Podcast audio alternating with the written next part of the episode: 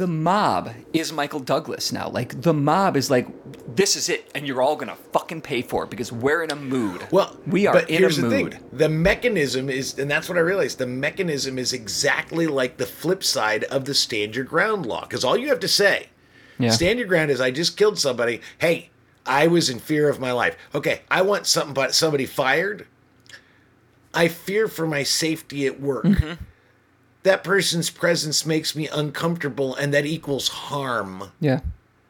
And No, but as here- soon as you say the that, then you suddenly then you suddenly have all the wor- you have all the, the the rights to go and band together with a whole bunch of people on Twitter to out somebody publicly, to call them out and demand some sort of consequence for this discomfort you feel, this fear of your own safety you feel, this violence that really was just speech. Boom, boom, boom. It's exactly like the stand your ground law, except for Yeah. people that just want people fired. They don't shoot anybody, they just destroy their careers. I'm Don Hall, And I'm David Himmel.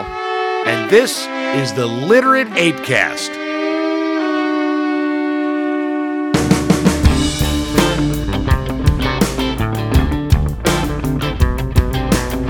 Advised, these apes are not emotional support animals, and they fling verbal poo.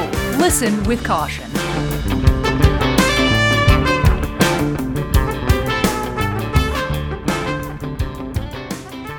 All right, David, I'm sorry, and I know this is going to be a shock to you. No, this is going to be a shock to you, okay? But I am going to initiate a cancel David campaign. Uh, K- David David Himmel? David Himmel, you are going to be canceled. What? Why? What did I Um, do? well, well, here's the thing: is you. I was looking through your Instagram. Now, the thing about it is, I don't have Facebook or Twitter, so I can't troll you yeah. except through Instagram. And I can say that you were not, um, you were not as, uh, I guess, vocal. I mean, or visual, given that it's Instagram. Yeah. You were not very, you were not very visually supportive of the protests as they were coming out, and you were not very, you were not very. And and one of the things that I have to say is, I look at your, I look at your Instagram, and there's just a lot of pictures of like a white kid.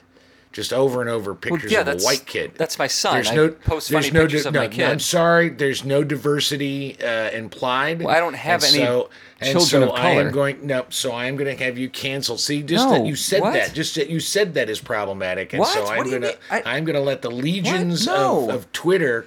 This is Um, insane. I'm not even on Instagram that much. I supported Nope. the protests Canceled. on Face. Come on.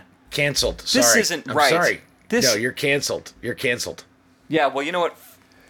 Fuck you and your cancel culture. I'm. You know what? Oh, see, I You knew know that's what? exactly what you're going to do. You know what? I'm voting for fucking Trump. Trump is anti-cancel culture, and you just pushed me.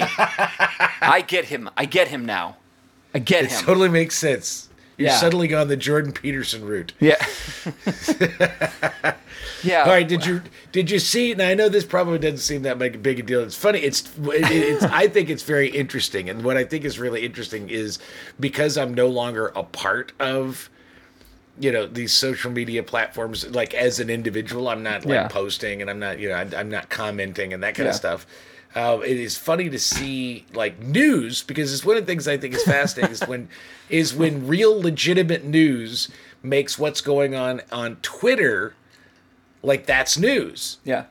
That's a fascinating. I mean, it's just fascinating to me as somebody that grew up without any internet you know, as a kid. That, that that that now the news. I mean, I just have this image of Walter Cronkite saying, "And now today in Twitter." Yeah. You know, I was Yeah. like, who gives a shit? But okay, so a group of uh, sort of, and, and the thing about it is they're not all conservative. Uh, there's a whole movement coming out um, that I think is very interesting. It's one's called Persuasion. If you go to persuasion.com, it is there. Uh, there there is a whole list of you know noted sort of contrarians, and the way they put it is that you know years ago when there were three networks, the major institutions, New York Times, NBC, ABC, CBS, they were pretty monolithic, and they were as as news organizations tried to be as objective as possible. They Yeah. tried to kind of show everything, right? But then after a while, the right decided that their neoconservative sort of perspectives were not being truly represented because there was a, a there was a counterpoint. So they didn't want the counterpoint. So they created things like the Heritage Foundation and then Fox News and this kind. Of, So they created their own media. And the libertarians kind of felt the same way. It's like, you know, there's there's counter arguments, so we don't get to just say what we want and have no one disagree with us on our platform. So they created like Reason Magazine and you know, kind Yeah. of this kind of stuff. Yeah. Well, what we're seeing now is the far, far left saying, well, we're not getting it because there's too many people that say contrary things and actually debate the points. So we're going to create our own. And Twitter is very quickly becoming uh, uh, its, its own version of that. Well, My they've gone into God. and they've gone into the, the collegiate institutions they're getting into the journalistic institutions i mean the, a perfect example is uh, one of the things i read that i thought was the most interesting was the idea that like the new york times and you know all these major bastions of fourth estate Yeah. uh, grandeur Right. what they did was they went we don't understand the internet so they hired a bunch of 20 year olds they, they hired a bunch of 20 year olds to come in and like help them out and now the 20 year olds are fucking one by one just taking them all out it's like talk about biting the hand you feed it's like no you don't do good enough and they're getting them fired just like one after the other it's he, It's fascinating. Here, here's the thing. I I feel like debate or just conversation in general has become so difficult and so uh, exhausting. It's like every conversation you have is like having a conversation with the most with with the grandest uh, crippling bipolar person in the middle of their most manic moments. Like as they're completely breaking apart and you're trying to have a conversation with them like it's normal because you can't go too far one way. You can't say this and you can't say it that way. And I'm not doing this whole PC culture is dumb. I'm not saying that at all. I'm saying that when every little pause in your speech. Why did you pause? Did you have to think about you, you saying people of color instead of Afro American, you know, or whatever the, whatever it is, right? Like, no, I don't. What? Who? I just paused because I had to. I belched, you know, like, Yeah, right? Like it could be something that- as innocuous as that, and I, I, I, I'm, I'm getting to the point where I don't, I don't want to talk to anybody. I don't want to listen because I get exhausted by because if I if I read something, you know, if I read an article in uh, the Washington Post, uh, I'm probably going to try and find another read, read another article from even if it's NPR or the Atlantic or uh, sometimes I'll just check out what's Fox News saying about this. Like I just like to make sure that it's get at least one other source on something. But it becomes so exhausting. It's like it's like this. It's like when I was really into the Kennedy assassination, uh, the first Kennedy assassination, uh, the second, um, because we know that Joe Joe was shot down um, in a conspiracy um, headed up by Winston Churchill. Uh, Sure. But anyway, that's a whole other. Yeah. Anyway, that's a different that's a but different when, assassination when, when President Kennedy was assassinated, I was really into that. And like the more that I read, the more documentaries I watched, the more I learned, I felt like the less I knew. Because there were like so many conflicting opinions or facts or, or nuggets here and there that made perfect sense on their own. Like it's why is I, I don't I don't even know where to land on this thing. I don't even know where. all right Well, let's. I'm gonna. I'm. I want to push something. All right. So in uh, Harper's Magazine, which is an international, it's a huge Yeah. thing, right? Yeah. Um, a letter came out, and it was a an open letter to justice and open debate. All right. I just want. I'm not gonna read the whole fucking thing. I just want to read two paragraphs because I think they're interesting, and, I, and, and you know, it's like okay. So one of the. This is the opening paragraph. Our cultural institutions are facing a moment of trial. Powerful protests for racial and social justice are leading to overdue demands for police reform, along with writer calls for greater equality and inclusion across our society, not least in higher education, journalism, philanthropy, and the arts. But this needed reckoning has also intensified a new set of moral attitudes and political commitments that tend to weaken our no- norms of open debate and toleration of differences in favor of ideological conformity. As we applaud the first development, we also raise our voices against the second. The forces of illiter- liberalism, illiberalism, are gaining strength throughout the world and have a powerful ally in Donald Trump, who threatens a real threat, who represents a real threat to democracy. but resistance must not be allowed to harden into its own brand of dogma or coercion, which right wing demagogues are already exploiting. The democratic inclusion we want can be achieved only if we speak out against the intolerant climate that has set in on all sides. Yeah. Maybe I won't read the rest of it. That's just the first Yeah. paragraph. This- Effectively, this is saying that the the environment right now, and there are plenty of examples. The funniest thing about it is when they mention they don't mention cancel culture once by name, but that's what they're talking about. Of course, yeah. But it, it is it is the idea that you know uh, and, and examples that are actually real world examples like Daniel Shor, who is a noted statistician and a professor of economics, and this guy I mean this guy has got his bona fides that he is very liberal and all this. Well, he tweeted he didn't even say this is correct or I agree with it. He tweeted out a link to some research that demonstrated in, in, in and it's well done research. This is not just hack journalism. This is not just an op-ed. This is actual quantitative research. But Yeah. the gist of the research was that the violent, um, the riots in 1968, 69, 70, the, the, as opposed to the nonviolent protests, the rioting is what pushed Nixon over and got him elected and there and, and and he demonstrates Yeah. it with some pretty pretty strong factual well the the idea that daniel shor tweeted this out just like hey there's something to look at this is interesting right he got fired from his fucking job because the twitter mob jumped on him and decided that he was right another example totally totally different example that's like an academic example okay here's a, like, a, like a regular guy this guy he's got and this is in i think in new york i think in new york um, he's got this little bodega. It's it's. I mean, everybody loves his bodega. He was very supportive of Black Lives Matter. All this kind of stuff.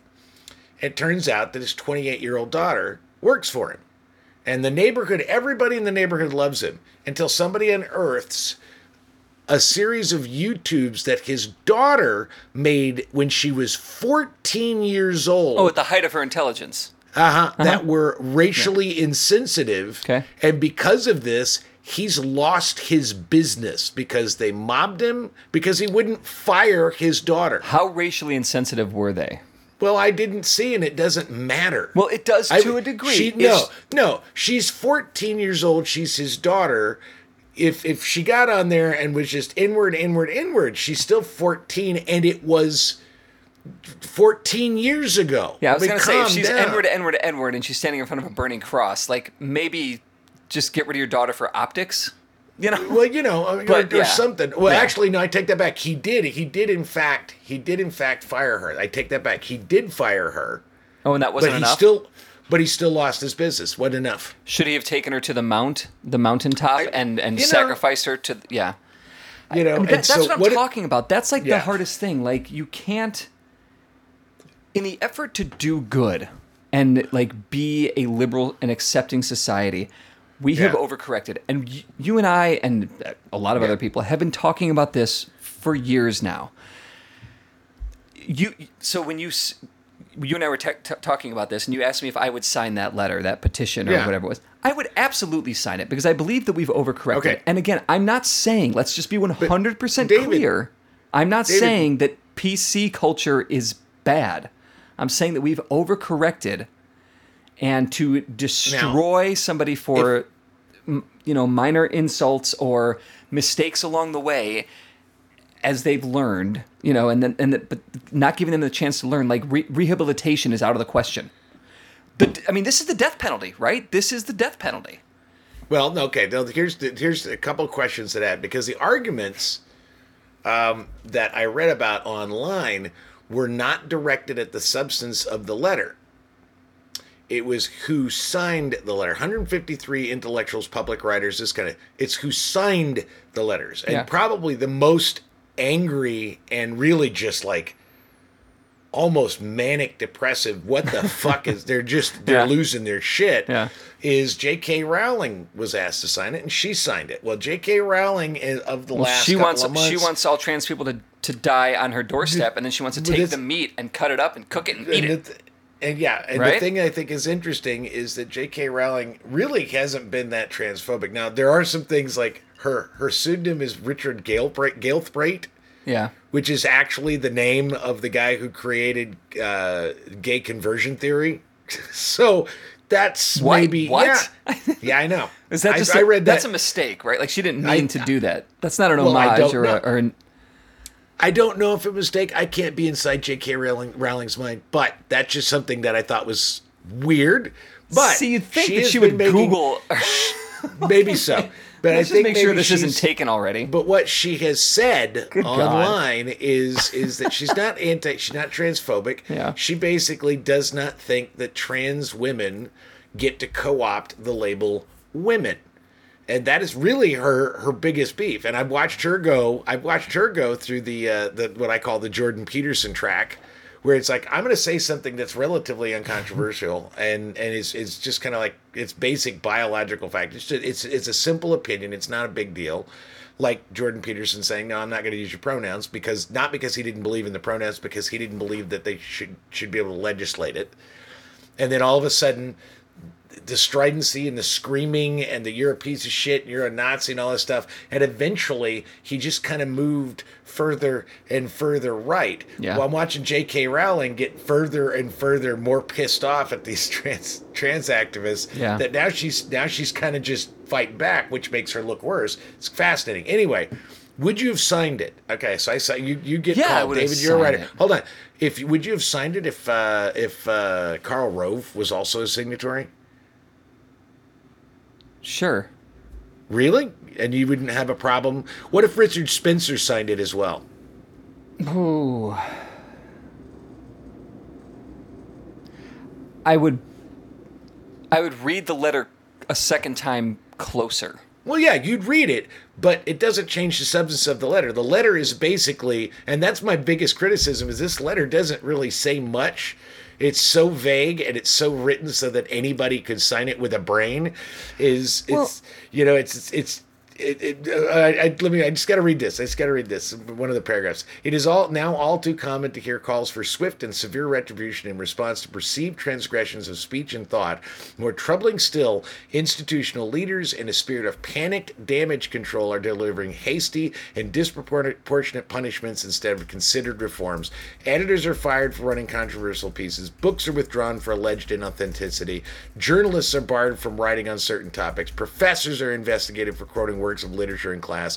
A researcher is fired for circulating a peer reviewed academic study, and the heads of organizations are ousted for what are sometimes just clumsy mistakes. This is pretty. I mean, this is pretty basic stuff. It's. I mean, anybody with a brain's like, okay, yeah, this is cool. The the big arguers against cancel culture say there's no such thing as cancel culture. That it's not the death penalty. That it's not a witch hunt. That if you have a problem with cancel culture, then you probably are afraid you're going to be Yeah. canceled. Which is basically saying if you're afraid of a witch hunt, maybe you're a witch. Yeah, right, Just- right. Yes, and that's know? that's exact. And It's crazy. Well, here's here's what's happening is that like the there was a time in uh, what year was it? 1998, where I was I was a summer camp counselor, and I'm going somewhere with this, so stay with me. Uh, it was the last day of camp. My buddy Andy was driving up from Chicago to pick me up from camp, and while I was waiting for him to get there, I was getting drunk because I was like still half drunk from the night before the last big hurrah, you know, of all the, the, the kids were gone, the big staff party, and I was getting drunk in the program director's cab with a couple other counselors. And by the time Andy picked me up, I was fucked out of my goddamn Oh, mind. oh, sure. Yeah, no question. And I went and said goodbye to the to the other counselors and the other staff that were there, including a two-year-old, um, this little girl Morgan, who was the assistant director's daughter, who like was my little buddy the whole summer. And I was like, oh god, I have to say goodbye to Morgan, but I'm fucking wrecked. I pulled my shit together, said my goodbye, got in the car. I get to my house, so like two hours later, two and a half hours later, Andy and I get to my house. I live next door to my grandparents. My whole family is at my grandparents' house. So I go over there and I've got to face my aunts and uncles and cousins. And I had I basically like sobered up and I figured that I had gotten myself so drunk that I drank myself sober. Like that was the only Sure. way because nobody was like, "Oh my god, David, why are you so wasted?" You know, like I I wasn't yeah. slurring my speech. I was totally fine. Plus, I was also drinking in the car on the way back home. So like so there's a lot of drinking going so on. Yeah. the point that I'm trying to make here is that I think what's happened is we've drank ourselves sober oh, in a way. Like we- yeah. we've gone the full circle, right? Like I could sign a letter that Richard Spencer would sign. We're doing, you know, Donald Trump talks about witch hunts, which we're not witch hunting Donald Trump. He's a fucking witch. He needs to be burned, right? Like, He should be. He should be. Uh, yeah. Yes. but we are, we've kind of found ourselves in the same thing. The left, we've overcorrected. We are doing, it's it's a it's a kind of McCarthyism, and I, I, I hate to say that because it sound we're in this age of if you say well the left isn't uh, we're not McCarthy no we're not McCarthy but it's a kind of it's the same. It's the same we're technique. really getting close and that's Yeah. McCarthyism is bad and anything Yeah. like this witch hunts are bad uh, and just because Trump says he's getting this is a witch hunt or whatever it, it's not Trump it's not a witch hunt but witch hunts Yeah. are actually bad So I don't think there. The thing is, I don't think this is the thing. but we're getting we're getting so close to our enemies Yeah, you know, I- on the thing, the on the thing I notice is, I think, I think on some level, the argument that that this is just about consequences for speech. I get that argument, and I think when it comes to people in power, and I wrote about this a couple, you know, last week. Yeah. But when it when it when it when it's about you know taking people that have great power. I think there's a certain amount of legitimacy to it, right? But using this this incredible mob justice or power of the internet and using it on just minor professors and people that own bodegas but nothing else.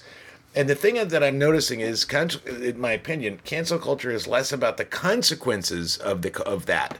The consequences are you lose your job. Amy Cooper gets a fucking law named after her and is going to be prosecuted, even though the guy that that that fucking harassed her in the first place with the camera doesn't want her to. Right. You know, I mean, all this stuff. It's really not so much about the consequences. It's about it's about who decides who is guilty of whatever, and who gets to decide what those consequences are. And that's what cancel culture, where it gets really toxic. Because I didn't vote for you, Twitter. I didn't vote Yeah. for you, uh, right wing or left wing guy. I didn't. You, you, you're not a part of the legislative system. You're not a part of due process. And so, for you to band together and say we demand that Don Hall, as an example, or David Himmel get fired from his job and ousted, and his landlord cancel his lease and all this kind of stuff because he wasn't uh, as stridently in favor of Black matters, and he keeps pic- putting up pictures because, of white kids. because my son Instagram. isn't tan enough Yeah, Your right. fucking kid's white, so come on, you know. And and the thing I realized was, it's the flip side. There's there's no law that I think uh, is more egregious in this country than the stand your ground law oh it's wretched because this because the stand your ground law simply states you can shoot to kill somebody as long as you can somehow convincingly convince a a, a, a jury that you were legitimately in fear of your life. I used to think about like when I'd go get a haircut or go to the dentist that what if what if this barber or this dentist is having a really bad day? Their wife just left them, their kid killed themselves. What like just they're at the this is the day that is the end of the rope. And they decide, you know what? Fuck it. And the barber, as he's like trimming up my neck with the straight razor, he just slices my throat. The dentist takes the drill and shoves it in my eyeball or just jabs Yeah. it into my gum. Like they snap. It's the Michael Douglas uh, falling down moment. Falling down, which I, love that movie. And I, it's a great movie. yeah. The best when he, when he takes a bazooka and like accidentally fires it into like Yeah. the sewer. like, Into the sewer, yeah, yeah. oh, it's funny. Um, that movie couldn't be made today. It's not funny anymore. Well, it's no, it's funny today. It's just that nobody has a sense of humor anymore. But I It's still just as funny.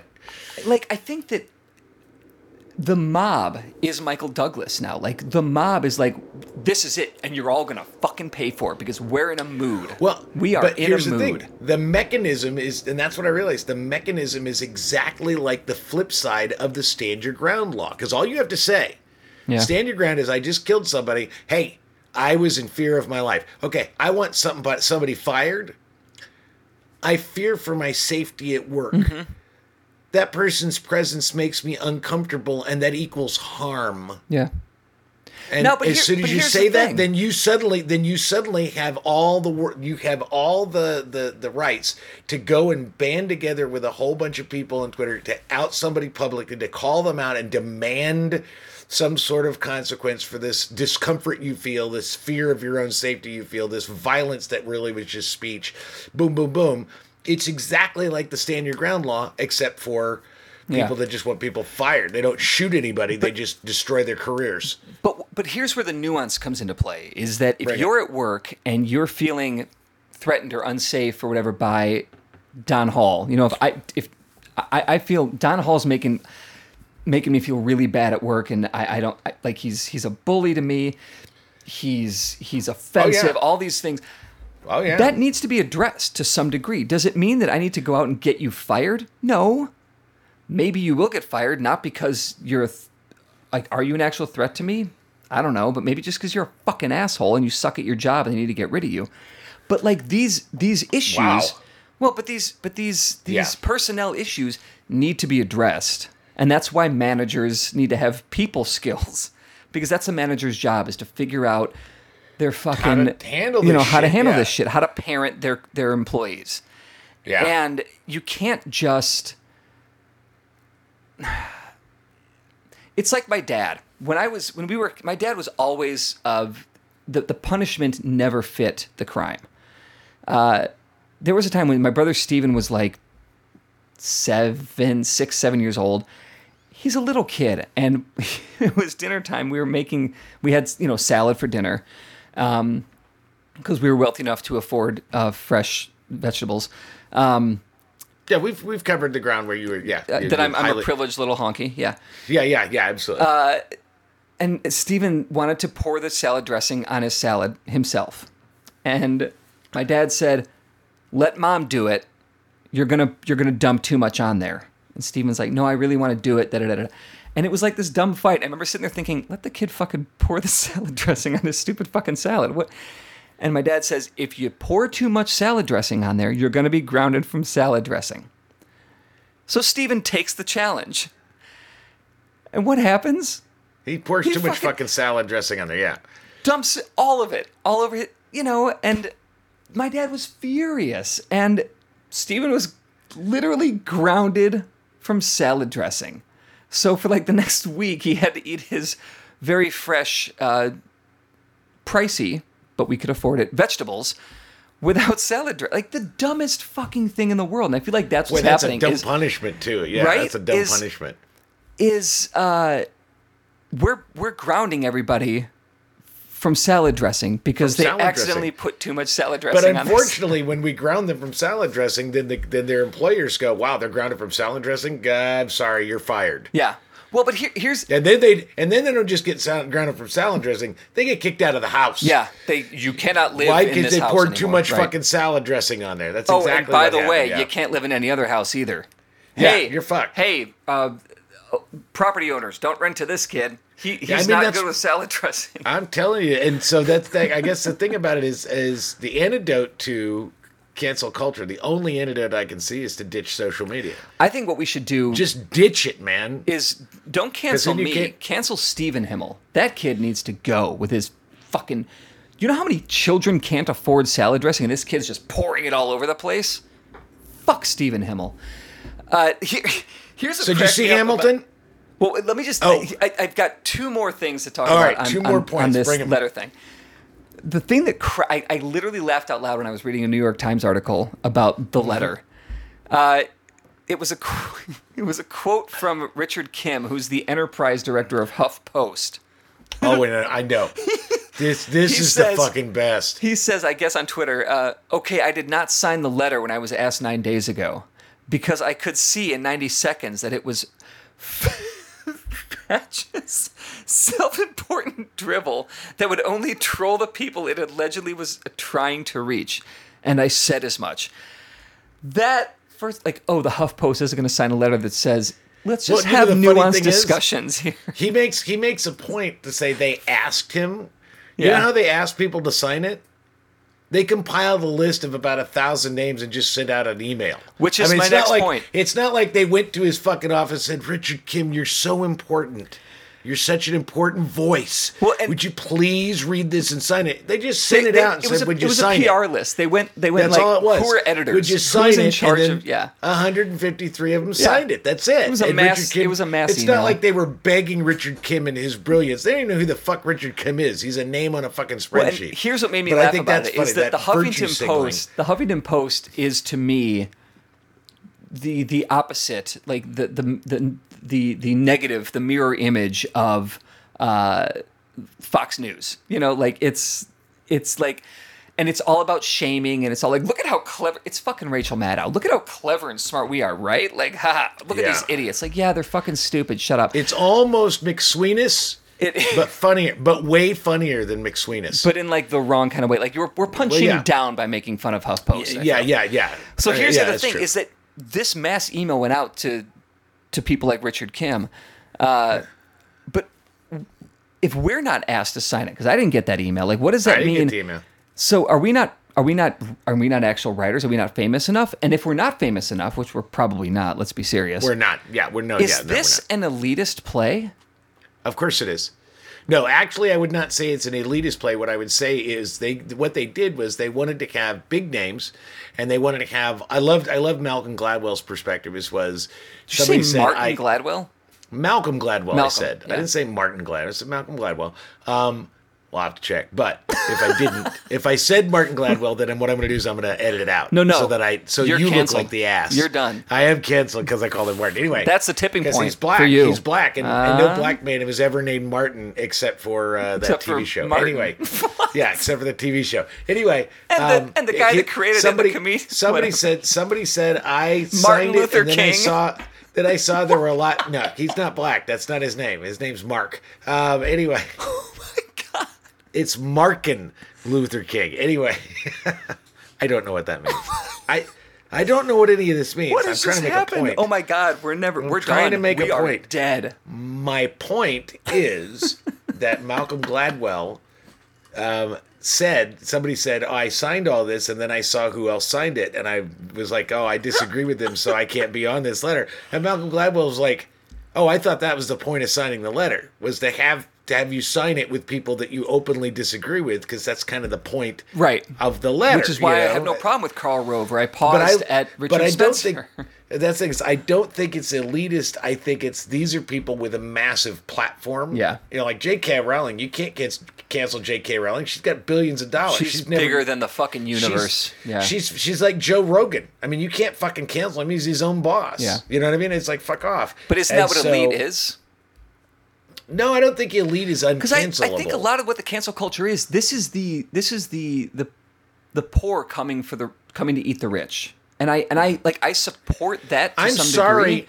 I'm sorry, but, a bunch of people going to Harvard do not equal the poor. People at Yale and MIT and Berkeley, I'm sorry, they're spending hundreds of thousands of dollars on their education. I'm pretty goddamn sure they're not of the poor. I said it was like it. It's that mob mentality Well, of going to get well, the robber barons. I mean, it's like that. But like it's, the like the poor, but if they're not poor, Yeah. if they're not poor, it's not like the poor. Yeah, I think we need to focus our our anger and focus the mob on Hamilton. Yeah, sure. So it came out on Disney Plus. I Yeah. wrote a piece. I know you're writing a piece. About elitism because Disney Plus Oh, is, you- but we'll Yours we'll- is all about elitism. You can read about mine that, Was, yeah. Mine was all just about the fact that I really, I, I genuinely, and I, I, I finally have come to the point where I realize I am a rarity in that I really am genuinely a middle-aged or older uh, white man who wants to be wrong, who's looking for opportunities to prove himself wrong. Let's talk about the And- important thing here. And well, and I and I really I didn't want to watch Hamilton when it came out what five years ago because it was just like oh Has god, it it's only popular, been five years? It It was feels 20 like Hamilton has been around as long as fucking cats. I was thinking it was like 20, 20 I don't know, 2015, 2014. I mean, you're probably right, but like, yeah, it- yeah. Well, because the the one on Disney Plus is a 2016 recording original yeah, cast yeah. performance. You know, so I don't know. I don't know how long it's been around. I don't care enough. Was- but when it came out, I just heard it and I listened to some of the music and I went, nah, this is I'm I'm not gonna like this. I gotta quote. And- I gotta quote you from your article because this Okay. cracked me up. uh, oh God, where is it? Hang on. Um, I waited, I listened to some of the music, and I was disappointed. It sounded like Schoolhouse Rock as performed by the Fresh Prince of Bel Air. Yeah, it did. That's, I don't know did. why, but that hit me. that, that you know the rap style the rap style is very kid and play and uh, it's all just sort of like yeah you know It's very like so- white radio friendly. And, Yeah, and so I hey, watched like it. the Fresh Prince of. I like Yeah. the Fresh Prince. I I, like Kid and I- Play. Like rock on with it's that all shit. fun. I like Schoolhouse Rock, Yeah, but I watched Rock it. So great, I finally yeah. sat down recently because it came out on Disney, and I watched it, and uh, and I did not, I did not like it. Um, it's not that it's bad; it's that it doesn't even come close to living up to the hype. And I wrote all about it. And you said when I when I said, "Wow, I don't like it," you went, "Yeah, I didn't really like it." So why didn't you like it? Because Well, so- you can read my piece. so- Yeah. Here's the thing. So I, when it came out, I was like, oh, this musical everyone's talking about. Cool. Well, it looks like something that I would really like. I like rap. I fucking love history. Um, yeah, right on. Let I love musicals. Let's let's do it. But I didn't like rush to do the lotteries or any of that. You know, I just kind of kicked back. I saw it almost a year ago. We Katie Oh, so I. you saw it live? I did see it. Like, well, but not with Okay. not with the original cast. Not I saw it Yeah, in yeah, yeah, Chicago. yeah. Um, but my, I think my mom bought Katie and I tickets to see it for our anniversary last year. So on our anniversary, we went and we saw it. And the best part about the musical was that I was there with my wife. And that is not to belittle that I was there with my wife, but it's just like the rest of the the evening was like, okay. I mean, it's Uh, fine. It's not. and- it's and not I- terribly I interesting. I- it's too busy. There are too many characters, and the only song that's worth singing is the fucking one white character in the whole goddamn thing, which is the king, and that's a good song. so my issue with Hamilton was that I struggled with what my issues were with Hamilton for up up until today. Um, Yeah. I was like, because I walked out of it, and I was like, that was that was fine. It was fine. Katie was Katie was moved by it. She loved it, and cool. Oh God, I, I can't And- see how you'd be moved by it. I can't see anything about it that's moving. I don't remember what it was, but when we talked about it at the time, I was like, okay, I get that. I get why you were touched by that, and I don't. I for the life of me, I cannot remember. What I mean, what other than the gimmick, other than the gimmick, which after you go, hey, Thomas Jefferson's black. That's you're done. It's just very like okay, gimmicky. great. Yes. Twenty minutes into it, and it's like okay, now what's the musical about, and what's the music, and the music. I put it in. And that the, was what was and so the funny. gimmick of in it, it piece, doesn't do anything. It just No. it just changes the color of just- the of the actors. And I don't mean the actors of like li- of the, literal the- actors. I mean like the founding fathers. of the founding yeah. Fathers. just- and that's it. Like, and it's sort of street language, and that's fun, and it's interesting. But because I don't I don't get you it. You, realize don't get a different point of view because they're people of color. You know, there's a black Well, George Washington. That doesn't change. dude it doesn't change your point of view, view, it's- and the thing that makes me frustrated is that that they're doing a two and a half hour musical um, you have a little bit of license to kind of fictionalize but they're like three different songs that are basically we weren't there nobody was there we Yeah. don't know what happened in this history so let's write a song about how we don't know what the fuck happened instead of like making a leap of faith or creating some character development it's sort of like Right. we don't know what happened aren't we he did- clever that we said it Because Lin Manuel Miranda Fuck did off. did take some cre- poetic licensing, creative liberties to f- Sure. fill things out. Yeah, so I'm I'm 100 percent agree with you on, and I agree with on. your with your piece 100. percent Uh, I- I thought the music was. Nah. Um, Jonathan, or what's uh, yeah, Jonathan, the King Richard, um, jonathan or groff King George rather, Jonathan Groff. Yeah. Um, who I think is a great actor. Um, his King Richard, that is my favorite song. I love that. That's It's the only song you can sing. It's so funny. and it's so- singable. It's it's it's wonderful. It and but I I love the music that was given to um, the women, the the sisters. It was like the it was like really good. It was it was like good Motown, not really good Motown. Right, It was like okay. it was mo- I want good I, Motown. Let me let me It test reminded me of this. Motown girl groups. Uh, yeah, yeah. Which let I me love. test you on this. Can you sing No, any one of them? Nope. Okay, now let's take another Motown black girl singing kind of thing. yep. Can you sing Little Shop of Horrors? Little shop, little shop of horrors. Exactly. Yeah. And you haven't seen it, and that's the same thing. Yep. There's a melody. It is utilizing that particular Sure. sound palette. It is a using point. a specific kind of. But the problem with Hamilton is you've got these incredible female singers, and all they're doing is like runs. They're they're doing like scalar Yeah. runs. There's no melody involved, so it just sounds like it's just posturing singing. It's like let's see how good you can sing. It's not good music. And I want to give credit to the performers because they're incredible. I mean, I I loved the George Washington. I cannot remember Oh, he the was- actor's name, but in in, Yeah. the, in the the Chicago production that I saw, yeah. that dude was fucking rad. And I remember thinking, Well, God, I wonder what would have badass, yeah. happened if he had been Hamilton. Like, would the show have been even better? Because I felt See, the this- Hamilton character was meh. And wait, before you go on, I have to say, Lin Manuel Miranda, I res- like you said in your piece, I respect the fuck out of the guy. The dude is awesome for what he has done for the undertaking that he undertook, right? Yeah. But there's always been something that I was like, ah, I don't, I don't like like when he's on TV when I see him perform. I, I'm just kind of like, yeah, I, is he almost done? Is is he? Can we get rid of him?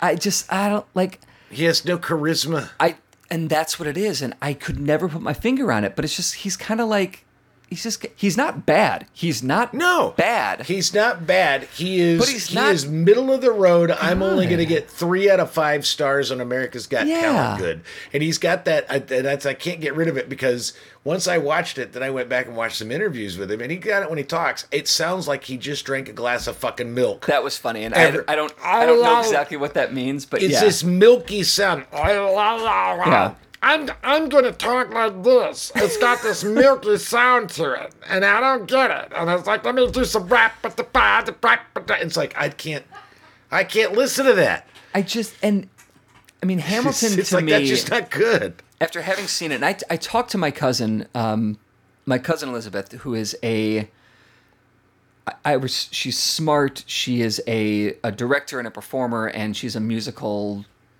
like aficionado.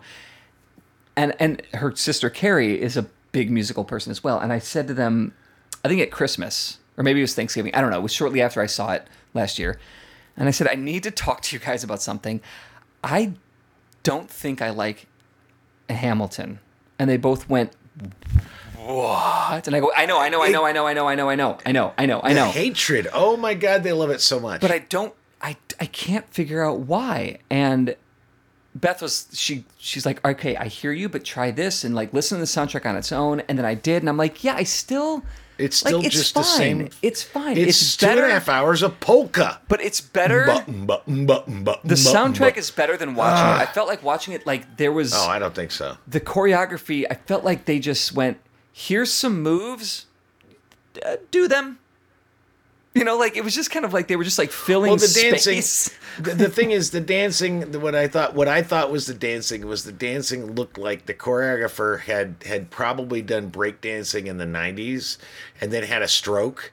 and sat and, and sat in a room for a long time and hadn't you know like d- didn't have cable or anything and then they said hey would you uh we're doing this this hip hop this hip hop rap uh, musical set in the colonial days would you and that, so it's sort of like quasi uncomfortable breakdance and it just didn't really work for it but that the thing about it is they were very energetic. I don't have i actually don't have anything negative to say about the staging. I thought it was fun i thought i liked the set i liked the way they used the set i liked the way they used the lighting i liked all I that thought the set production was fantastic. was really cool. The costumes were great. Costumes and I, were great, I actually yeah. thought I mean, there I are actually good the things about this musical. There are plenty Absolutely, of good yeah. things, Yeah. but the things that are not good is in you know, it's like the cast is good, the costumes, all this good stuff. But the things that are not good is the music, the lyrics, the lead star, Mm-hmm. um, and the fact that and I put this in my piece is like there are so many characters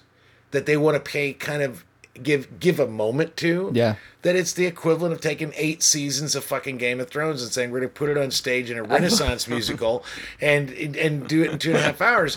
You're not gonna like anything. You're gonna get all the plot points and the music's gonna suck because it's Renaissance music and who the fuck wants to listen to the nobody wants to hear fucking Renaissance like recorder music for two and a half hours for the same reason that I don't want to see, hear like light. We'll call it light skinned rap. Um, I don't want to hear that. I want to hear if you're gonna do rap. Well, it, that's what Fresh Prince of Bel Air is. It's like sort of this. You even said it at the beginning. It's sort of like suburban white acceptable fr- rap. Yeah. It's fucking Vanilla Ice, but done. Well, Vanilla Ice I- was trying to be hard. You know, Well, the thing is, even Will Vanilla Smith Ice went out of his way understood- to make. He even calls Yeah. it out in Yeah. Home Base in in their second album. Uh, Yeah. That like he's he doesn't want to do hardcore rap. He wants to have fun and make it and that's accessible. and that's and that's, why I use Fresh Prince of Bel Air because even Vanilla Ice understood that you had to steal somebody's really good hook to make your song good. He didn't steal it. Theirs is dun Yeah. dun dun dun dun dun. Wait, whatever the fuck that. Whatever, Yeah, he fucking anyway. stole it. You know Yeah. he stole I it. know He's he stole it, yeah. But at least the thing is, the reason you listen to Ice Ice Baby is not because of all the the rap. He nothing he does on that on that song actually makes you want to listen to it. It's the dun dun dun dun dun dun dun dun dun dun dun ah, bump bump dun dun dun dun dun. It's the fucking It's hook. the beat, There it's are the hook, no yeah, hooks absolutely. in anything in Hamilton. No hooks. There are no Alexander Hamilton. It's like fuck off. Katie I- was singing just- it because Katie Katie did watch it on Disney Plus, and I watched part of it. And she was like, actually had eh, things she was singing. What'd she sing? I don't know, but I said, please, please, please don't. Was she rapping or was she singing? No, it was. Fuck, I don't even remember. That's how forgettable it is. Like even That's what I'm saying. The thing that my wife did yesterday, that I was You like, can't remember. kind of, I can't, I can't. It's totally forgettable. Uh, Yeah. But I also think that there's like there's the hype factor, right? And you and I are That's- kind of allergic. We're gently allergic. We're to hype. allergic to hype. Yeah. Uh, but there's the hype factor. So I, I, I admit that when I went to see it, I was expecting to come in my pants every three minutes. That's what I wanted. I wanted. well, And- you, you th- there was a Broadway. There was a review of uh, of of. Uh, I just the reason you said that I'm going to come every three minutes is reminiscent of. It just made me laugh. Is Neil Simon when he came out with The Odd Couple on Broadway, Mm-hmm. and it's on the back of the Sam French play when you when you buy the play is a laugh every six seconds. Yeah, semen. And every like- six seconds. Yeah. Right. Every yeah. se- and the thing is, I think there's I'm, that's probably not entirely accurate, but I'm sure that there's so many laughs in that in that show. Yeah. That yeah, but I think maybe you know some people would say Hamilton, you come in your pants every, Every three minutes. You know, it's like I no no. I I farted. I got a little gassy every three minutes. Uh, so I was I- bored. about uh, maybe like a quarter of the way through, I went, okay, I need to adjust my expectations, and that's fine. That's totally fine. Hype, adjust. That's cool. But I think part of what gave it the gravitas and the amazement, and I don't, I don't want to take any of the Emmy or the the Tony Awards away from it. Like I don't. Again, I respect uh, Lin Manuel Miranda. Like, fucking dude, you did it right on. Like you wrote Yeah, a killer you show. nailed. You made you And it's made not- money doing theater, and nobody does. it's not a bad show. It's just I don't we, just- we don't not think that nearly it's as good. Great, yeah. It's not nearly as good as. But I think the, the what hype. helped make it, what helped hyped it up, helped hype it up was that, much like the Fresh Prince, uh, it brought rap to the musical crowd, which is a bunch of old people. For the It's a first time, bunch because of white. Nani, it's a bunch of white liberal elites. my grandmother Nani did not listen to the Fresh Prince. I I loaned her my home base album. She didn't listen to it.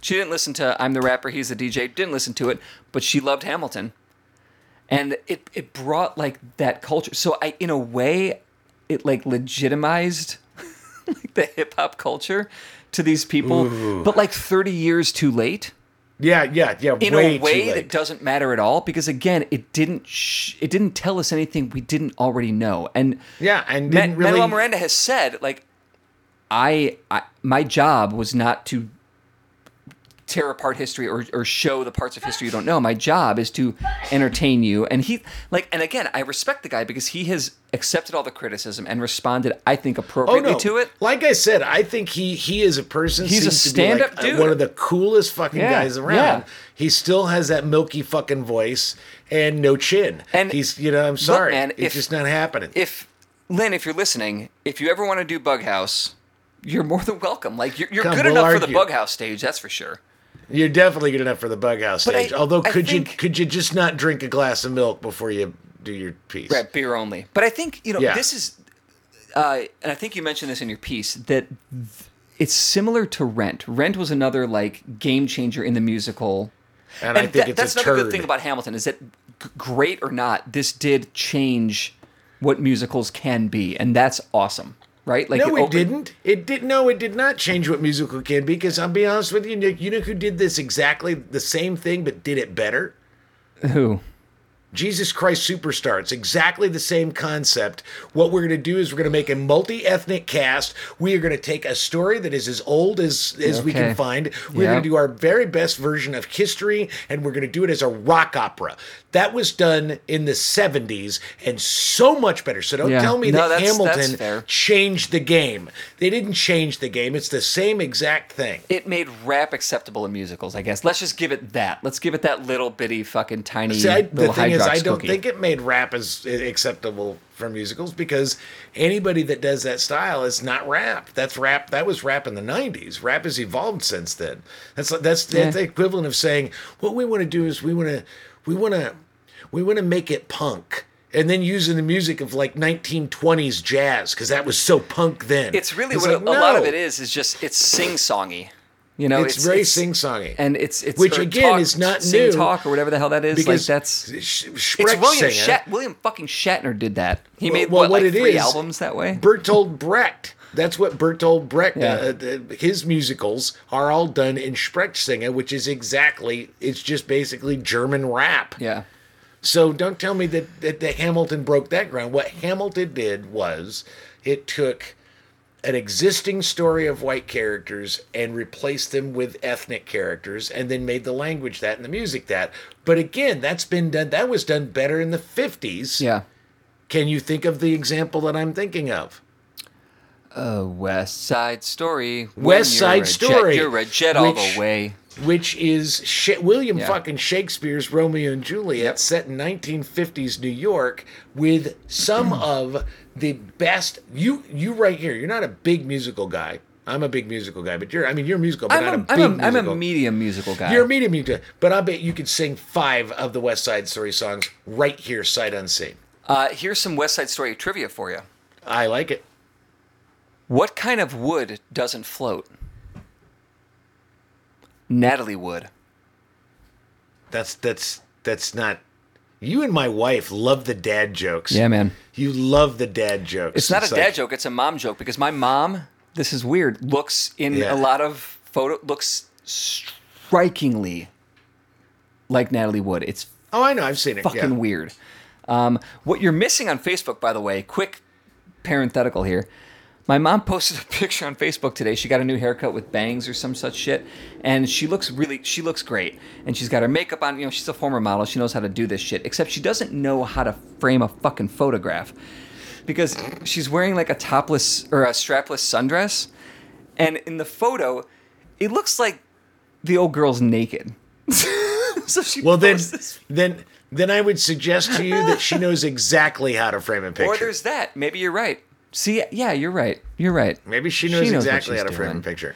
Uh, but the well, the other thing is is rent. I think you talked about this in your piece. Yeah, rent well, I is just, like I just, another. I said it's it's okay. I I thought Rent was uh, an un, an overwritten uh, or underwritten sort of turd. I think I thought tur- I- Rent was It's a when I terrible saw it, I listened to the to the music and like that the the music is far more catchier. There's only one song that's catchier. 524,000. That's the only one. Sing another song from it. Can't. Nope. Yes, sing another song from I it. can't That's the remember only the song fucking worth numbers, doing. but I'm bad at math, Exactly. so- The fucking pajama game is a piece of shit, and I know more songs out of that than fucking Rent. But I feel like, and I haven't seen Rent in a long time or listened to it in a while, but I feel like Rent fell short of character development. It had like, v- it had fill your stereotypes, and they all do stereotypical things in the world that they're given. And I think that worked and it resonated perfectly in the time that it was. I don't think it because they had a up. gimmick. Yeah. The gimmick was let's take a Puccini a Puccini opera and update it for AIDS, in New yeah. York. And I think And- that that was okay because it, it It was fine, It but it's not great. yeah, it's I- kind of it's kind of yeah. a bad musical. It's a bad musical. It, this and this I can goes, think of many bad musicals, this and goes right of them. back to the the the letter that we were talking about earlier Yeah. in the podcast. Like, just because we don't like Hamilton doesn't mean, or don't think that Hamilton is the greatest come in your pants every three minutes show, doesn't mean we hate it. Doesn't mean we hate rap or hate Lin Manuel or hate the idea of colored people playing our founding fathers No, or whatever. We like our gimmicks. but there's nuance. Like, there's just. Ah, That's what it is. And I, it was Six really things. hard for me to have the conversation with Katie about why I didn't fucking splurge all over in my pants when I saw the show. And I was like, well, maybe if you'd give me a fucking hand job. All right, anyway. All right, Simian cohort, here's Don and David with the six things you should do for the week. So my first thing this week uh, is a listen. Uh, it's a podcast called uh, "Thrilling Tales of Modern Capitalism." This is a really fun thing. Um, I've listened to two of them so far. The first one that I listened to is about Carnival Cruises. So it's basically Nice. like the rise and completely fucking weird fall of of these gigantic Carnival corporations Cruises, and yeah. Carnival Cruises. Um, I've been debating sending that episode to my dad and my stepmom because Patty, stepmom, is like a captain's level loyalist of Carnival Cruise, and she goes on like 90 Carnival cruises a fucking year. Oh, it's Jesus. insane. Um, but what's cool about it is that they're like 20, they're short episodes. They're like 20, 25 minutes. So you can like on your run, you know, every morning, just boom, bang that out. So, uh, thrilling tales of modern capitalism. And mine is my first is a listen as well. It is a podcast. It is called Truth versus Hollywood. It's on audioboom.com every Friday evening. It is a critical look at the real story behind popular films that are based on a true story. From the tragedy of Munich to the fun of Goodfellas, you've got two hosts, David Shin and Joanna Robinson. Fun of Goodfellas. I know. That's what I think is. I'm just reading their blurb, but they get writers, journalists, and people who are really there, and they they really kind of show you. Here's the scene, like the fun of of Goodfellas, as they talk about the Lufthansa heist. Yeah, that's not. You know, I mean, that- it's that- fun that- for us as viewers, but, but- that's crime. Like yeah, crime is. yeah, that's crime. But basically, they because that really happened. That's Yeah. based on true stories. Right, so they right. go back and they say how much of this is like the way it actually was, or how much of this was, and they kind of break it down. And that's the Yeah. game they play. And I just think I've only they only have a couple of episodes out, but I've been enjoying them. So Truth versus Hollywood on AudioBoom.com. Cool. My next thing is another listen, another podcast. It's called Working, uh, and this is artists, uh, writers, you know, creatives, uh, b- just giving their opinions on the craft. Just um, you know, it's I. I had a call with a a, a kid, um, you know, a young guy who's who's got laid off from a job, and he's a writer, and he's done stand up in Second City. You know, so he, we got connected somehow, and we just had a chat about the stuff of being creatively tortured, Employed. right? Yeah. yeah, yeah. Um, so it's just it's one of those things like misery loves company. Here, here, what what what can you learn from other people? Uh, it's interesting. So yeah, it's called working. All right, very good. And uh, my second is a read. Read the letter in Harper's Magazine. Just read it. It really will take you. It's one page, but read the letter and ask yourself: Would I have signed this? Knowing who's because they've got. I mean, it's Noam Chomsky, it's Malcolm Gladwell, it's J.K. Rowling. I mean, there's a lot of names on this thing. It's 153 really respected names, and some that may cross the ideological aisle for you. The one that I loved about that, real quickly, was uh, Gloria Steinem. Yeah, yeah. She signed it. Um, You know, Margaret. Uh, what's her name? Thatcher Mead. Uh, No, uh, the one that wrote the the Yeah. fucking Handmaid's Tale. You know what I'm talking about? Mar- uh, Atwood. Margaret you. Atwood. There you go. Yeah, she Yep. signed it. You know, I mean, it's like it's like you know, it's, yeah. These Just are like the li- liberal heroes. Yeah, you know? these are serious. So Yeah. read the letter and tell me, and, and ask yourself: Would you have signed it, or would you sign it now? Go. And Yeah. then my last thing, if um, if you're fortunate enough to have Disney Plus, watch Hamilton again. Watch it. After listening to this, have we? Do you look at it any differently? influenced you? Yeah, yeah. And I don't. And I And don't. I- I, don't. I, I don't. I'm not trying to change anybody's mind. I don't No, care no. because If- to the if you point of like the it- letter, it's fine. You can love it, and that's fine. I Dude, I didn't come in my pants, and I wanted to come in my pants. Not once, not once. Um, and mine is a little bit out of left field because I read an article, just a brief. article. It actually wasn't a full article about this, but it was just like a section of the article about the movies of Paul Verhoeven and how um, and how what he made in the 80s and 90s is super reflective that, you- that that the realization is that he really was creating satires making fun of the worst excesses of America Yeah. like really good. And so my recommendation is go watch Starship Troopers. and and I want you to assume, and I want you to assume, come on. yeah, yeah. What? No, seriously. See, I watched it last night. Watch it again. The thing is, it's a it's a brilliant satire, um, and it is almost like if you just pretend that the bugs are the coronavirus. Oh my God. I mean, he wrote about our neat. I love the way what I, I thought about it is like, okay, basically, he's created a society in this movie, a society. I mean, even in the history lesson in the beginning, it's like demo, so the social democrats, the social scientists ruined democracy, and now only you know the veterans took over, and now we're run you know this kind of thing is authoritarian dictatorship. Um, but what's interesting is it, it, it is the endemic, endemic of a society that's been created in this movie that only has one tool to deal with anything, and that's violence. That's the only thing they've got going for them is that everything can be dealt with violence, and they encounter something that can beat the shit out of them, and they don't know how to handle it.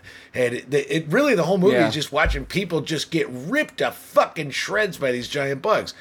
I mean, it just it's it is fascinating to watch it within the veneer of well, Paul Verhoeven was sitting and saying, "You Americans suck." Yeah. Here's RoboCop, you suck. You know, here's Showgirls, you suck. Here's uh, Total Recall, you suck. here's you know, here's Total uh, Recall. You know, here's here's uh, here's Starship Troopers, you suck. And it's fascinating to watch, so I highly recommend. Just give it a shot because I know you saw it when the, in the '70s or '90s. God. See it, watch it again. Watch it again. You will be surprised how much how funny it is. You know what? I, It's really funny. I'll, I'll give it a go, but I think I'm gonna have to watch uh, Schwarzenegger's Total Recall first. Okay, that's fine. God, You I love that movie. bugs. You kill bugs good. Oh God, I love it. it's so bad. You know, Sharon Stone is in Total Recall. Yeah, I know. Yeah. Oh Denise God. Williams. Denise, Denise Williams, Williams. is in Starship Troopers. So don't don't, try to what me at one up me with your titty Oh my fetish. God. Elizabeth Berkley is in Showgirls. Um, oh, I can't think of her name, but Dina is something is in uh, Starship Troopers. He is like the best like B plus movie Oh, director. Yeah. Well, the thing about it is, if you watched what he did, he really was. They were these were just hardcore satires against the American way, and it's like that's amazing that he made these Hollywood films Yeah. that were so satirical and such a punch in the eye. I love it. Ah, beautiful work. All right, that's the show. that's the show. Uh, I was gonna try and say something about Alexander Hamilton, but I don't fucking care enough. I just like I don't care. I don't care. My only hope is that this podcast- This episode is not nearly as forgettable as every song. as anything in, Hamilton. Hamilton. Like I said, tell me if this doesn't sound exactly like Hamilton. If you didn't understand English.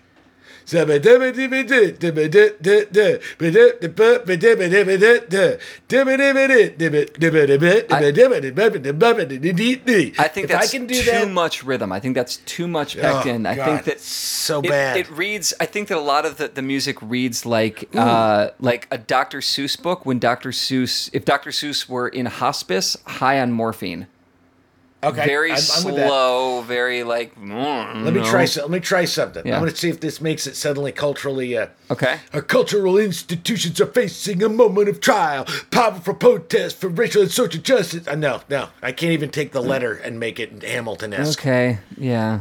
I'm, and I'm bored, and I'm not coming. I'm not coming right No. now, Don. I don't even have a No. boner. That's unusual for you. It's very unusual. You know how many times I've knocked my kid over? There you go. See you next week. You can listen to the Literate Ape Cast on Apple Podcasts, Stitcher, or any place you find your podcast Jones. If you enjoy listening to two white guys holding court, review or share the show on your own platforms, or throw us a few bucks on Patreon. For more information about Literate Ape, go to literateape.com and check out the rest of our podcasts, all of our writing, and our events. Music on the Apecast is courtesy of Mike Vinopal and Locomotive. You can find them all over Chicago and online at locomotiveband.com.